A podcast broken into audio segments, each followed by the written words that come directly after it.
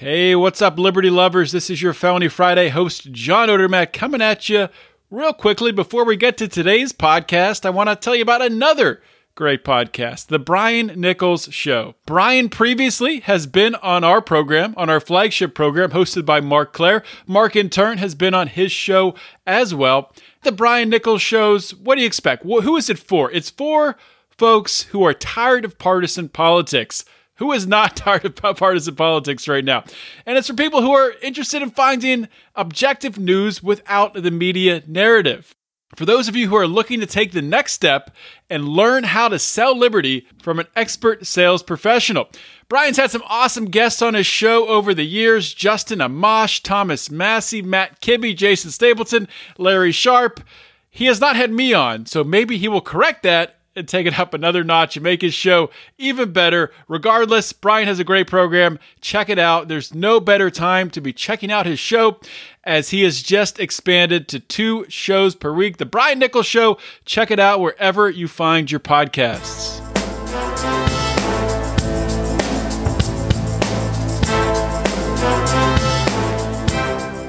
Welcome to Felony Friday, a presentation of the Lions of Liberty podcast.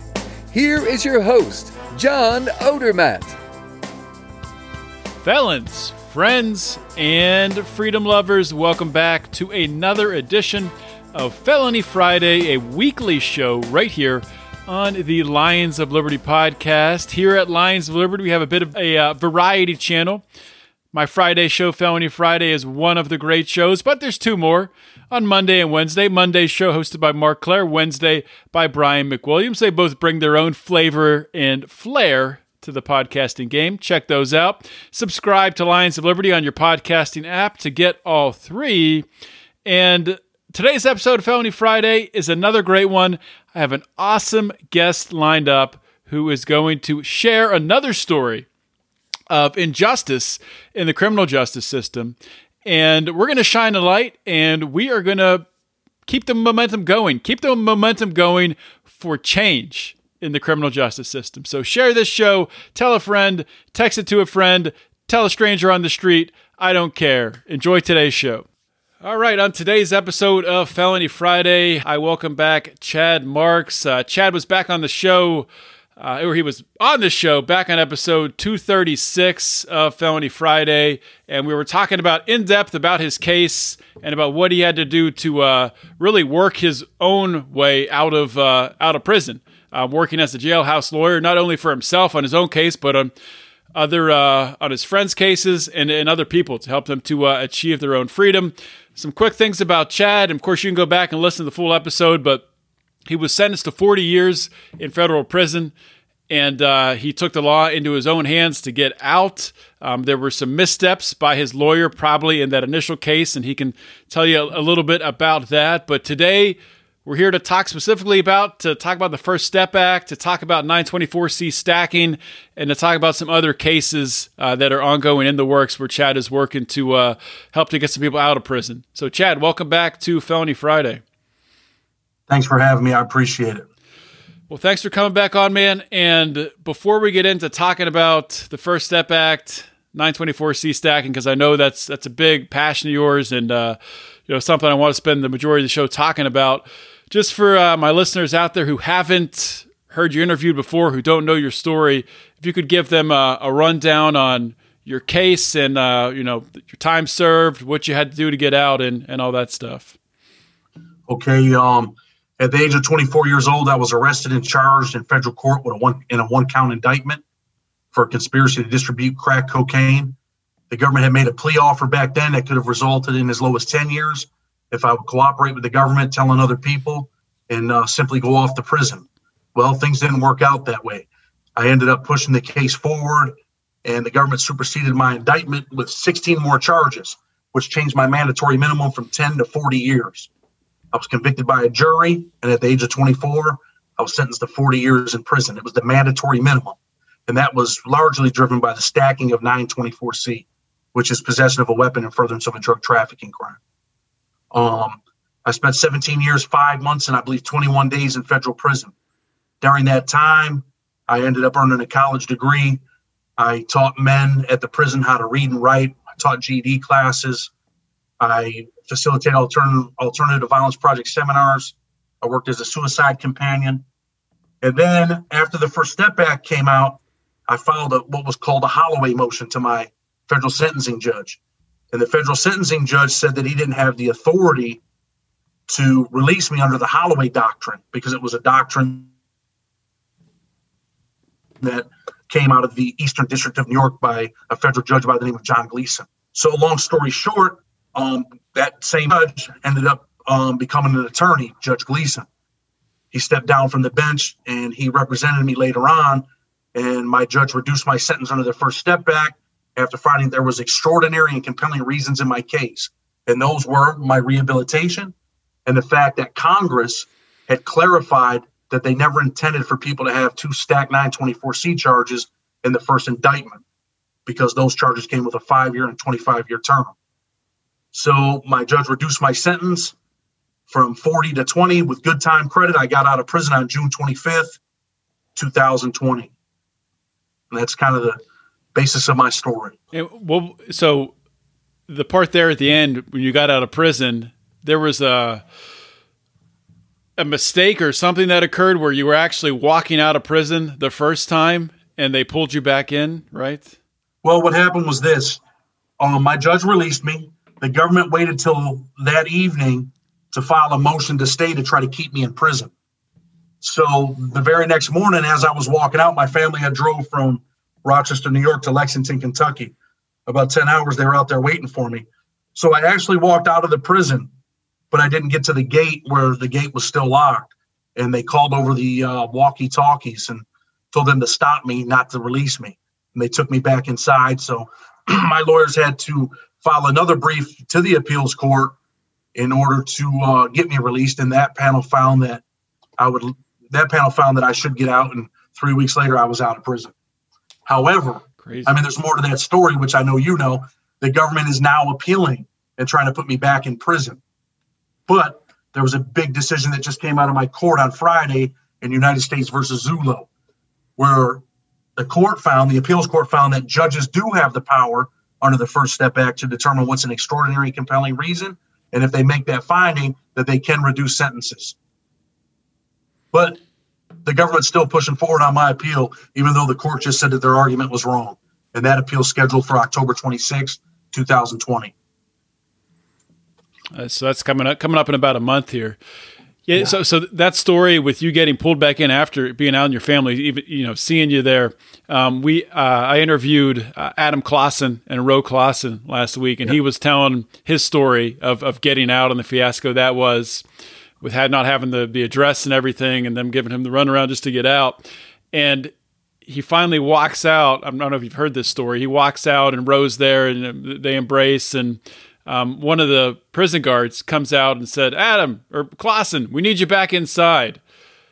And he's like, you're, you're joking, right? You're joking. So at that point, they were like, we got to get the, we got to get the hell out of here. Yeah. I mean, that's, that's not even funny at all. Adam's a buddy of mine. I know Adam well. Oh yeah? Yeah. Did you, did you guys do time together? No, but he used to write things and would be on the same um, line with this prison activist. And we talked about the First Step Act through emails and stuff like that while we were in there. And since he's been out, I've been in communication with him a lot. Okay.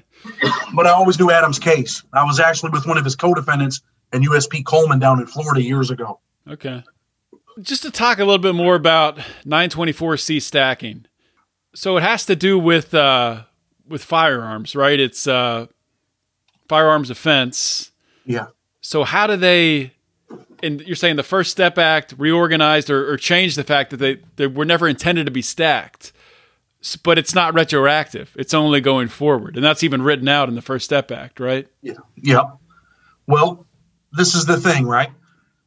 eighteen U S C nine twenty-four C is possession of a firearm or furtherance of a drug trafficking crime and or a crime of violence.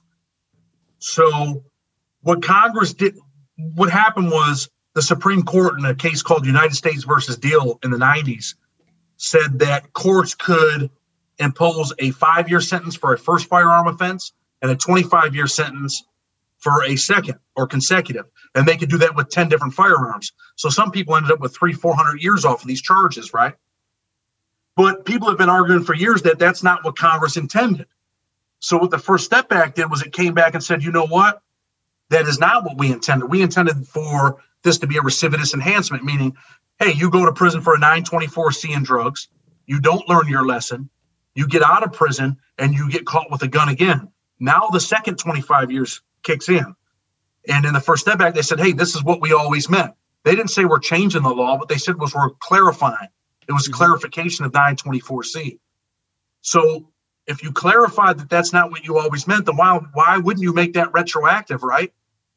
I mean, you had senators like um, Cotton and Ted Cruz. These were the people that were against it.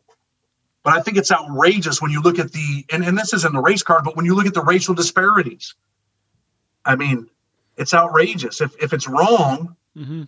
going forward, then it's always been wrong, right? How, how many people, do you have an idea like what, how many people are, are in prison right now on uh, nine twenty-four C stacks? I can't give you the exact numbers, but I believe it's in the three thousand area. Wow. Because I read a report a few years ago about it, but I can't give you the up-to-date stats right now, but I'll definitely look for them. And I should have, I should have actually had them for us when we spoke today. So I apologize for not having them. Well, no, that's, uh, I mean, th- it's probably tough to track down, you know, the exact number, but uh, I know there's a case uh, that you wanted to talk about with, uh, I'm probably going to say his name wrong, but Kepa Maumau. And yeah. he had a, what, a hundred year sentence. And similar to you, the judge reduced the sentence and he was actually out, correct? And then the government appealed. No. no. What happened was this. His judge ruled that his sentence should be reduced to time served. Before he could walk out of the prison, the government did exactly what they did in my case. They went to the circuit court or the appeals court, and they asked the appeals court to stay that decision to keep him in jail.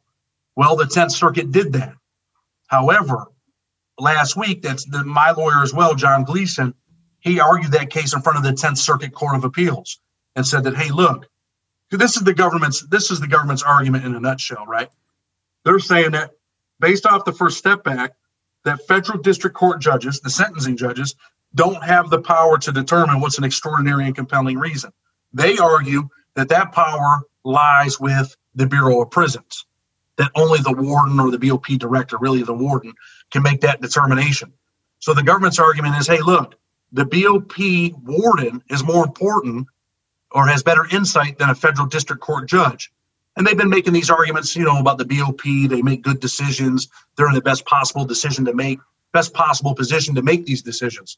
But we see what they've done with the COVID nineteen. So, and how many, we, we have over one hundred thirty federal prisoners that have died, right?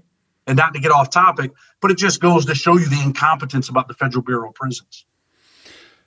Yeah, I mean, we've profiled that quite a bit on this show, the incompetence, the abuse, um, just the disgusting behavior by, by a lot of the uh, B O P. But, you know, a couple other cases um, that were also nine twenty-four C stacking, and Ronnie Lauderdale, who I believe you helped to, to well, get out, right? Well, Ronnie Lauderdale didn't have a nine twenty-four C stack. He had an eight fifty-one. And the government also changed the eight fifty-ones in the First Step Act. So what is the eight? What is eight fifty-one? Well, twenty-one U S C eight fifty-one is this. If you have one prior drug felony, and let's say your mandatory minimum was ten, it becomes twenty. And if you had two prior drug felonies, your mandatory minimum becomes life. It goes from ten to life. Jesus. And what they were doing is a lot of people would have, you know, a lot of people that ended up with life sentences for eight fifty-one were drug addicts. There are people that might have got caught with, you know, five twenty dollar bags of crack in nineteen ninety-five. And then in two thousand five, they got caught with three grams of crack, but they're drug addicts. And then let's say years later, let's say in two thousand ten, they're getting caught in a fifty gram or more co- crack cocaine conspiracy because they allowed a group of people to sell drugs out of their house for twenty dollars a day. Well, now they eight fifty-one them guys and sent them to prison for the rest of their lives. And Ronnie Lauderdale was one of those guys that ended up with a life sentence based off of eight fifty-one. So in the First Step Act, you changed eight fifty-one, you changed nine twenty-four C. You said that they were, really, you said they're grotesque sentences, that, that they're wrong, that they shouldn't be applied, but yet you didn't make them retroactive. So that's Ronnie Lauderdale's story. But like we were talking about Maumau, if you want to go back there, I'd yeah, like to sure. say a couple things. This is what people don't know and don't understand. Um, when Maumau was first arrested, I think he was nineteen years old, actually, right? And the government offered him a ten-year plea agreement. And when he filed his motion in the district court now, after he's got a couple hundred years, his federal sentencing judge, um, I believe it was Tina Campbell, the government argued, said, oh, Maumau's a danger to society. You, you should not let him out, because that's one of the things that you have to prove, that you're no longer a threat to public safety. So the government said, well, you know, we would agree, you know, to twenty-five years now. And the judge says, explain to me why twenty-five years is sufficient, but not greater than necessary to achieve the goals of sentencing now. But back then you offered a ten-year sentence. And really the government was stuck for words. I mean, how could they, I mean, how could you say you offered this guy a ten-year plea, but because he exercised his, exercised his constitutional right to trial, mm-hmm. that now we'll give you a deal for twenty-five years, or you can stay with your couple hundred year sentence. Doesn't make any sense at all. No, I mean, where's the compassion, man? These are human beings. I'm talking about the prosecutors. I'm talking about the Department of Justice. I mean, is this a Department of Justice or a Department of Prosecutions? Seriously. Yeah, well, I mean, it, it comes down to that, you know, and I often wonder with cases like this, like, how do these people, how do they sleep at night? You know, how, how can they wake up in the morning, look in the mirror and say, you know, what I'm doing with my job, keeping somebody like Maumau in prison, How how is that bettering the world? You're taking someone's life away. You're taking the ability of an individual to contribute value to society. Not that you can't, I mean, you can contribute value to society while in prison, helping out in the prison, doing different things, but you're, you know, you're greatly diminishing that. Well, what you're doing is this. I think we can, I think most people can agree that we do over incarcerate our citizens, right? So let's take a guy, and I'll use myself as an example. I was twenty-four years old. Made some immature, irresponsible decisions, irrational, that I deeply regret.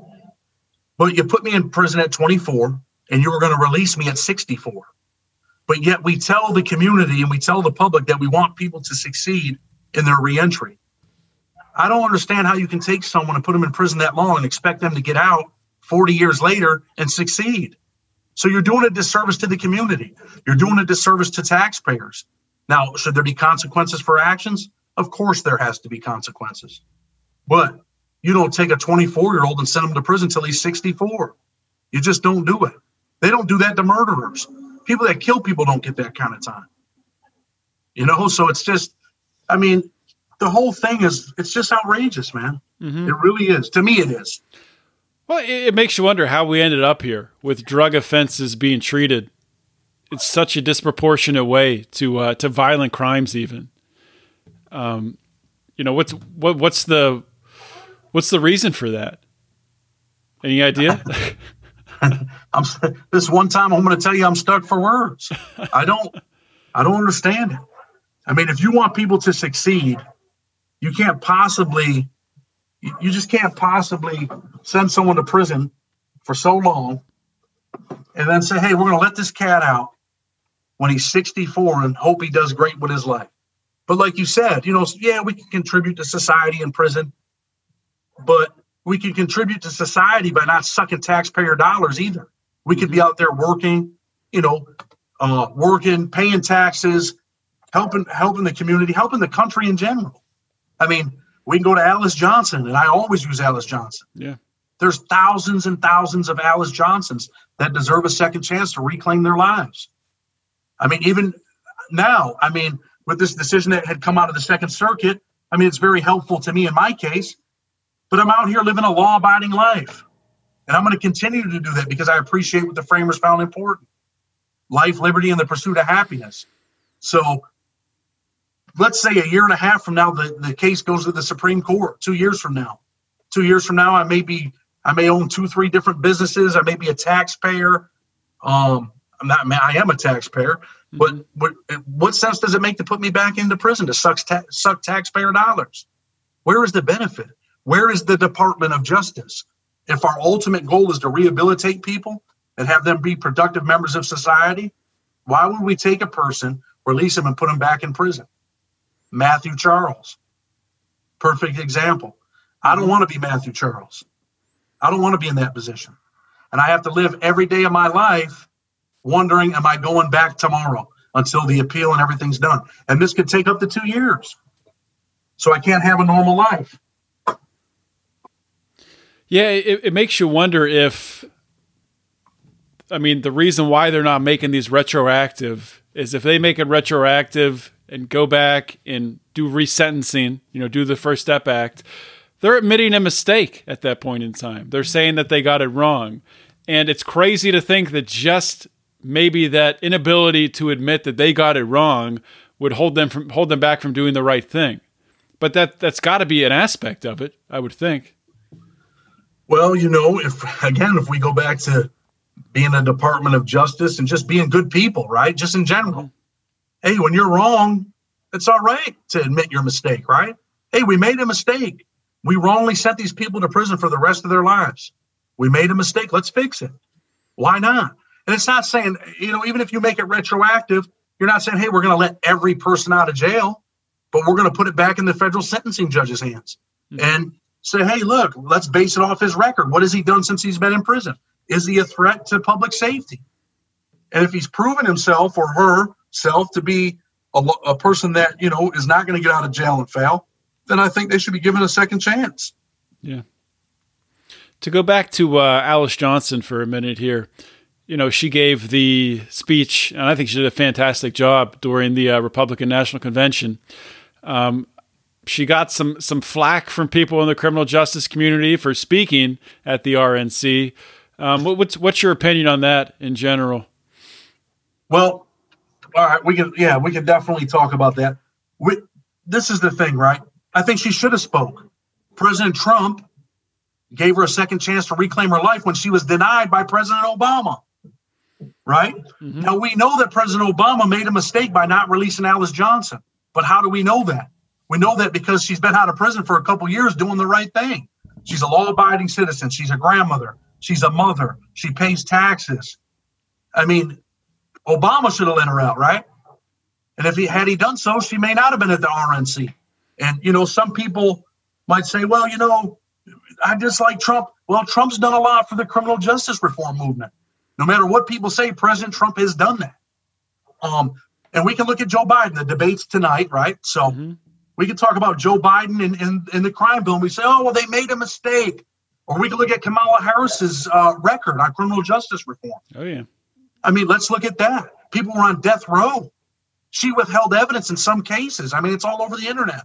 I've read all that stuff. I read uh, I read uh, Michelle Alexander's book, the Jim Crow book. I mean, go read this stuff. You talk about, you know, the A D P A twenty-two fifty-five, your right to habeas corpus that the forefathers gave you. Bill Clinton and Joe Biden and the Democrats took that away.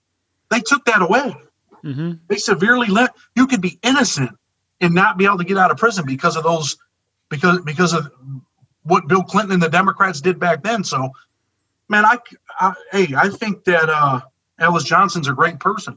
I think she should have spoke. I mean, we can't say, oh, we hate Donald Trump, we hate President Trump when he let us out of prison. If it wasn't for President Trump, I wouldn't be talking to you right now. And that's the reality. Mm-hmm. Now, this is something that people should be thinking about. You've got Joe Biden, you've got Kamala Harris. They're talking about marijuana legis- legislation, which is good. I have a friend that was sent, uh, I had a friend that was sent, Jimmy Romans was sent to prison for marijuana for life. But the stuff that they're talking about isn't real criminal justice reform. Not to me, it's not. I mean, why we can't. Is, why is that? Well, because they talk about prison reform and marijuana. It's low level marijuana offenses, right? Mm-hmm. But what about people that got life? Yeah. Let's go back. If you, if Joe Biden becomes the president, let's go back and take a look at the First Step Act. And let's start by changing what? The criminal justice reform aspects, the sentencing laws that you didn't make retroactive. That's got to be like the first step.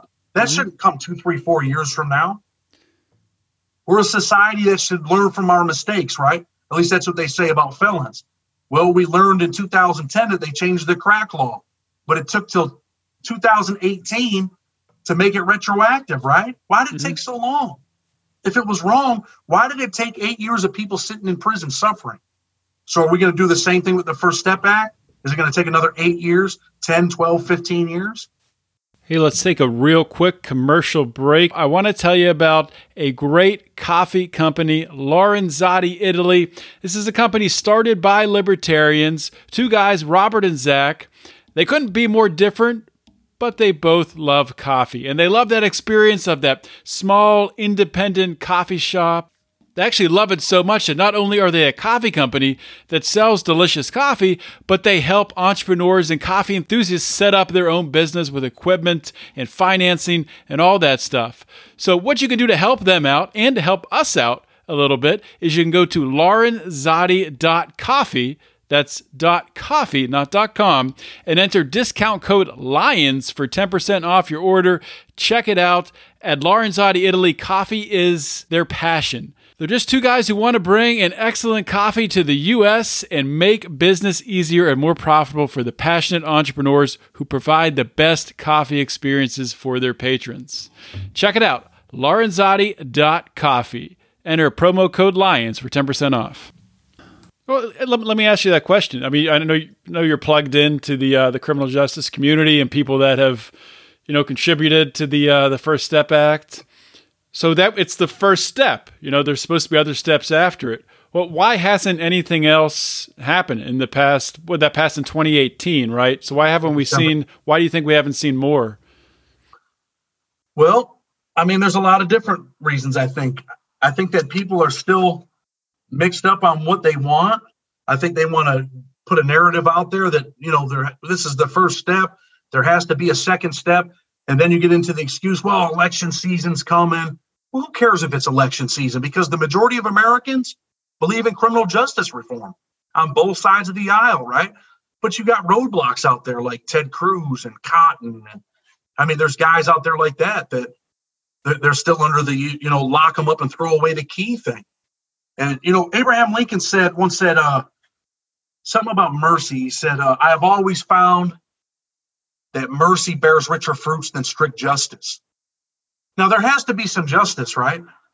But, man, strict justice, we're giving people ten, fifteen, twenty years, thirty, forty, fifty years. Why? Do we have to do that? Do we really have to do that? I can tell you this, John. It probably took me about four or five years to really change my life, right? For me to start saying, you know what? I do appreciate my freedom. And I was in some of the worst prisons in the United States. That helped wake me up. That helped me say, wow, this is wrong, man. I don't want to live like this. You know, and if I get a second chance, you know, I'm going to value it. You don't need ten, fifteen, twenty years in prison before you realize that. I mean, you you can re- you start to realize that when, you know, things that people don't think about. You know, we hear prison stories and how bad prisons are. But let me tell you the small things that matter. When you go to bed hungry at night, or when someone's viciously assaulted and you witness that and you say, wow. And then you're locked in a cell for forty-five days on lockdown, eating bologna sandwiches every single day.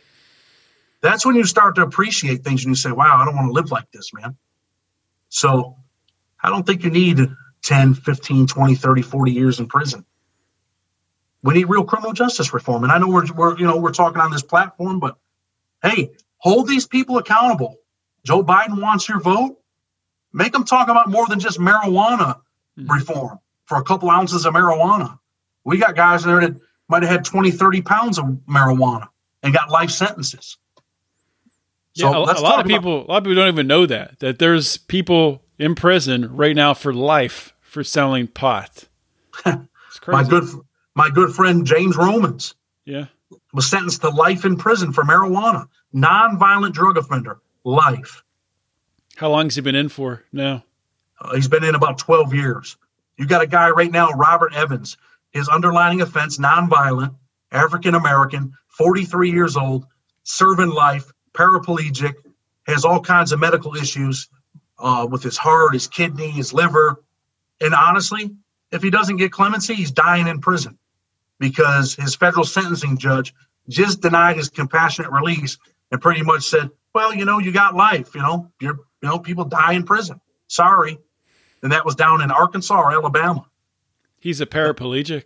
Yeah, man. He deserves to get out of prison. Wow. Nonviolent African-American, forty-three years old, Robert Evans, and he's going to die in prison. And he's a paraplegic, man.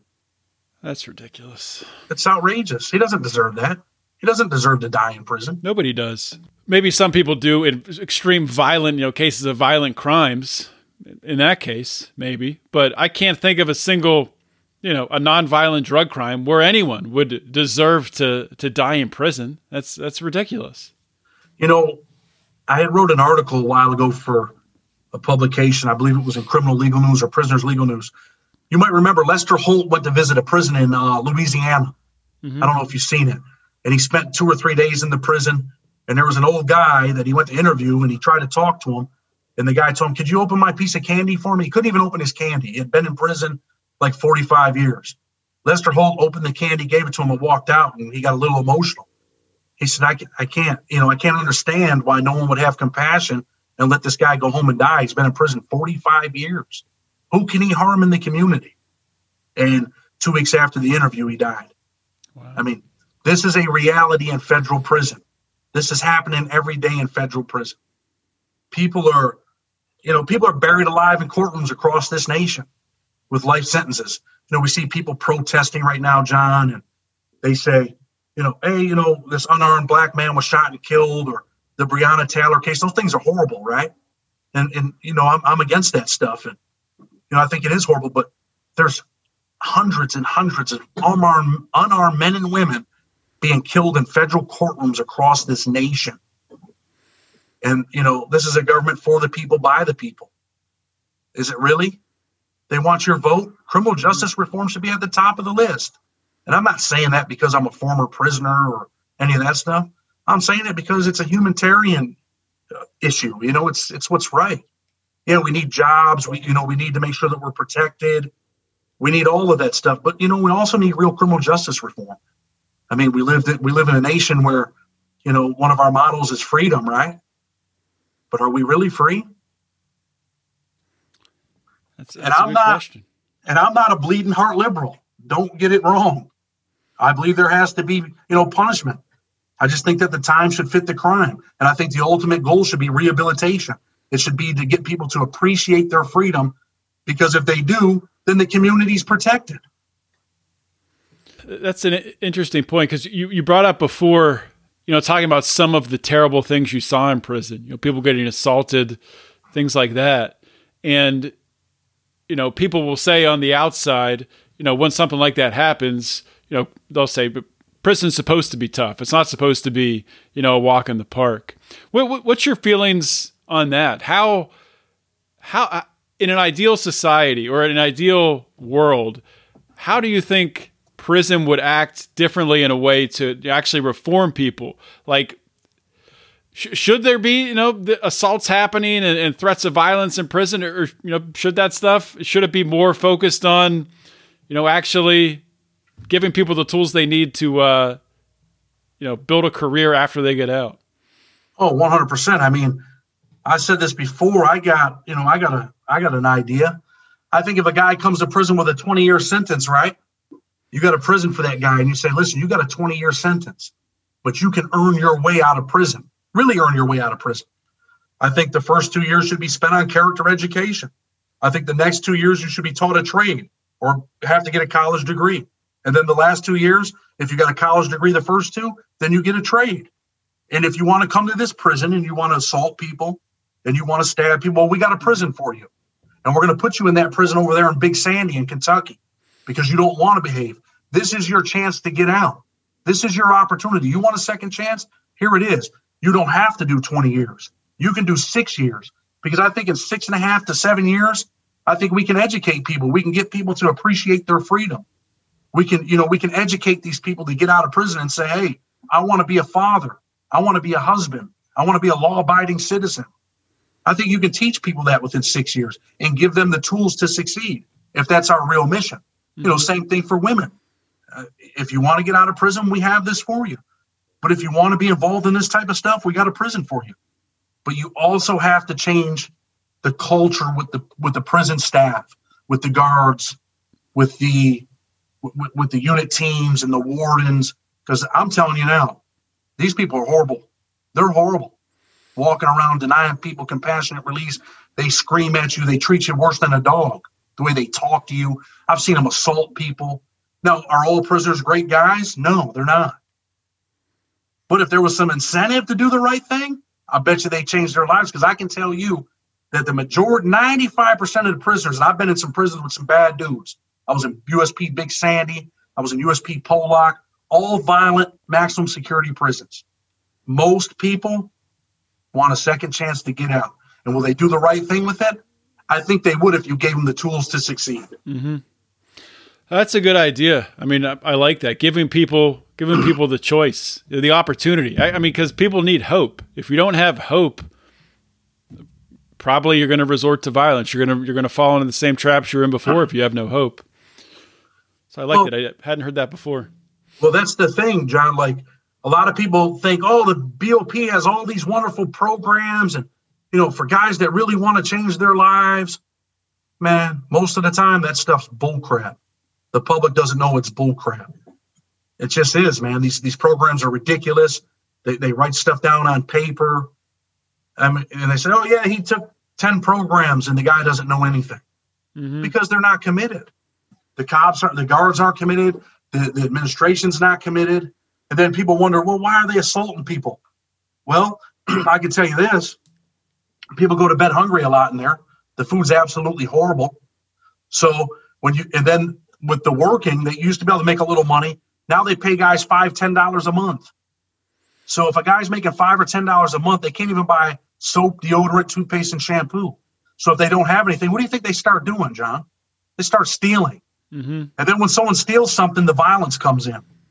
That's when you see these prisoners getting, I mean, there's other prisoners that do things they shouldn't do, but a lot of it stems from that.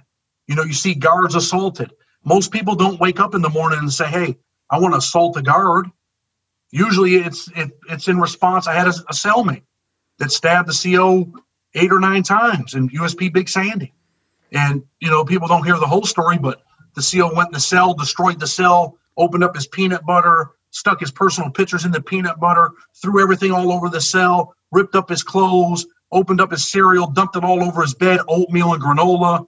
I mean, and then people respond. Like, for, for what reason did he do that? Just to be an asshole? Yeah, just to be nasty. They do it just to be nasty, buddy.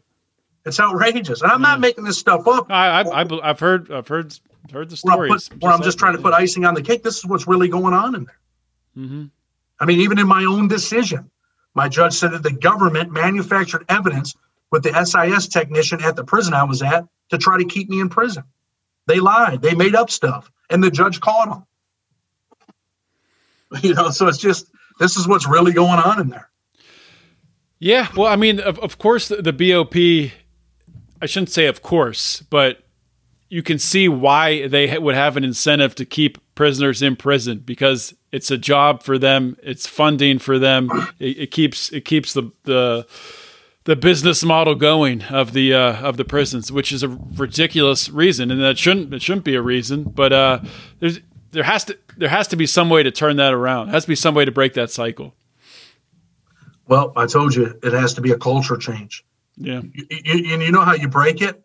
You put body cam cameras on them and hold yeah. them accountable. Yeah.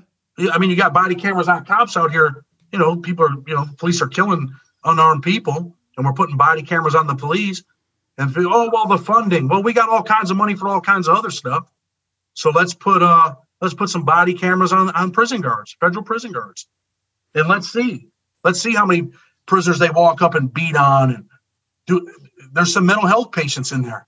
And sometimes, man, they just do things to them that you'd be you'd be shocked. I mean, these people aren't mentally stable. They handcuff them, beat them. They, they four-point them. I don't know if you know what a four-point is. But they'll strip you naked. They'll handcuff your left arm to a bed, your right arm to the bed, your left ankle and your right ankle to the bed. And they'll leave you there Jeez. for hours upon hours and just listen to people scream. They defecate, they urinate on themselves, they get no food, they get no water. So that's, that's what's really yeah, going on. It's, it's sick, man. In a civilized nation, huh? Yeah. That promotes freedom. Well, probably a lot of these B O P uh, people have the uh, the mental health issues if they're doing this to uh, to other human beings. It's disgusting.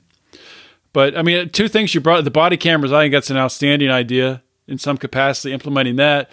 And, you know, talking about food, a lot of people people underestimate the difference that good food would make. I mean, food makes – I mean, you, you could probably tell a difference now between how you felt when you were in prison and how you feel now, you know, eating better food and you know, getting better nutrition. It's probably night and day. Well, I'll be honest with you. I just buy stuff to taste it sometimes. As long, I mean, yeah, I mean, food is comfort in prison, right? And a lot of – in prison, most people hustle. They have hustles, right? But everybody's hustling for one thing most of the time. That is to be able to make a nice meal at night. That's your enjoyment in prison, is being able to make a bowl of nachos or, you know, it's a pretty popular thing. They have these things in there they call chimichangas, like they deep fry these flour tortillas. I mean, that's that's what everyone's hustling for. So if the food was better and you had better programs, you'd probably see some different things. Mm-hmm. I know in some of these state prisons, they allow people to order out pizzas and stuff like that. And some people might say, well, they're prisoners. They shouldn't be allowed to order pizzas. Well, you know what? When you give them incentive, they behave, but it also helps out the local community. The local yeah. guy that has a pizza shop a or a point. submarine shop. So, I mean, it's a win-win all the way around the board. If you tell people, hey, you can order pizzas once a month, you'd be surprised how many people would think twice about behaving or misbehaving just off something as small as a pizza. Mm-hmm. It's a little incentive. It goes a long way. Well, Chad, we're uh, we're running up on the end here. Just wanted to give you some time to. Uh, we didn't get to talk about if you if you want to talk about Rodney Love too. We didn't get to talk about him. I know you wanted to bring up bring up his case, so if you want to go into that. Yeah, um, Rodney Love, man, real good friend of mine, still fighting his case. Had stacked nine twenty-four C's at the age of twenty-two, I believe it was.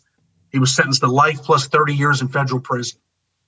Um, he's had a motion in on his nine twenty-four C stacking for about six months now. I did all the work on it originally. He ended up getting an attorney after I got out of prison. I mean, this dude, if he doesn't get Obama granted him clemency and knocked it down to, I think, thirty-five years. But if this guy does not get out on compassionate release, I don't know what compassion is. He lost his mother since he's been in prison. And three days ago, he lost his father. Um, Jeez. This guy really changed his life. I think he's he's been in there. I want to say he's been in there twenty-three, twenty-four years. He deserves a second chance. And if if he doesn't get it through compassionate release, I'm praying that President Trump grants Rodney Love clemency, man. He deserves it. The guy I spoke about earlier, Robert Evans, African-American, paraplegic. For marijuana, underlining offense, life. He does not deserve to die in prison. James Romans does not deserve to die in prison. He had life for a marijuana charge. Um, my good friend Christopher Hunter, thirty-five years for five hundred grams of cocaine. He's in his fifties now, does not deserve to die in prison. Um, there's an African-American woman. I want to, I'd like to say something about her. Shannon Bentley in U S P. She's in uh, Coleman in the women's prison camp, which has been riddled with Legionnaire disease, uh, COVID nineteen, and a big sexual assault situation going on down there with the guards sexually assaulting the women. There's a case, there's a case, right? Yeah, it's going on. It's, it's being litigated now. Shannon Bentley, Adrian Miller, Cleola Sullivan. These are women that are down there in, in a place that's just flooded with COVID nineteen, and the judges denied their compassionate release. Why? These women are not a threat to the community. Change their lives. Nonviolent drug offenders that may very well die. They had a woman die there about a month ago. They told her, oh, you'll be all right. Go back to your bed. Well, the next day she died. She wasn't all right. So Sunita Dill, she's another African-American woman over there, nonviolent drug crime. These people deserve a second chance to reclaim their lives. And the things that prisoners have gone through, John, right now with the whole COVID nineteen pandemic, I can assure you, because I, I, you know, I know a lot about what's going on in there. I can assure you that these people have even more respect for their freedom because they see how easily they can lose their lives. When you watch another thirty-five-year-old woman die from COVID nineteen, and she's thirty-five years old, you start saying, wow, that could be me. Yeah. So, look, hey, I mean, the election's coming up, the debate's tonight. People should hold people accountable, man. Don't forget what Joe Biden's done. Don't forget what Trump's done. And demand what you want because it's a government for the people, by the people. one hundred percent agree, Chad Marks. Thank you uh, for coming back on the show and uh, you know sharing sharing your knowledge of uh, all these all these important cases, all these important all these individuals, human beings who are who are stuck in prison for no good reason. So thanks again, Chad, for, for coming on the show. Appreciate it. Appreciate you having me, John. Hope you guys enjoyed that episode of Felony Friday, another awesome episode. Just want to remind everyone, before you get going here, after your next uh, next podcast or your shuffle or whatever it is you're doing with your uh, your day today, I want to thank you for giving me your time and uh, listening to this interview. I want to ask you, please, to share this with a friend. The only way that we're going to expand this message, that we're going to reform this criminal justice system, is by sharing interviews just like this with your network. Very easy to do. And I also want to ask you to please, if you have not yet checked it out, you need to go to the Lions of Liberty store. It's lions of liberty dot store. Uh, we have a bunch of new T-shirt designs, really interesting stuff, really eye-catching designs. Uh, of course, our Taxation is Death shirt has been a hit. It's selling like crazy. We now have the uh, the Tax On, Wax Off shirt. Just awesome. And, and there's more coming. We're really trying to get into uh, what we're calling it the Lions of Liberty brand of shirts. So you're going to get the cool design on the front, and then up just real small up by the tag on the back, you're going to have our Are You Ready to Roar logo. Uh, we're trying to, you know, take another angle here and influence people through, uh, you know, some snazzy T-shirts. So check it out, lions of liberty dot store. And remember, if you're in the Lions of Liberty Pride, you get twenty percent off. So for as little as five bucks a month, you're going to get twenty percent off all your T-shirt orders. So to join the Pride, go to patreon.com slash Lions of Liberty. And with that being said, guys, thank you so much for joining me. Have a great weekend or week or whenever you're listening to this. Just have an awesome day. I'll talk to you next week. This is John Odermatt signing off. Always remember to keep your head up and the fires of liberty burning.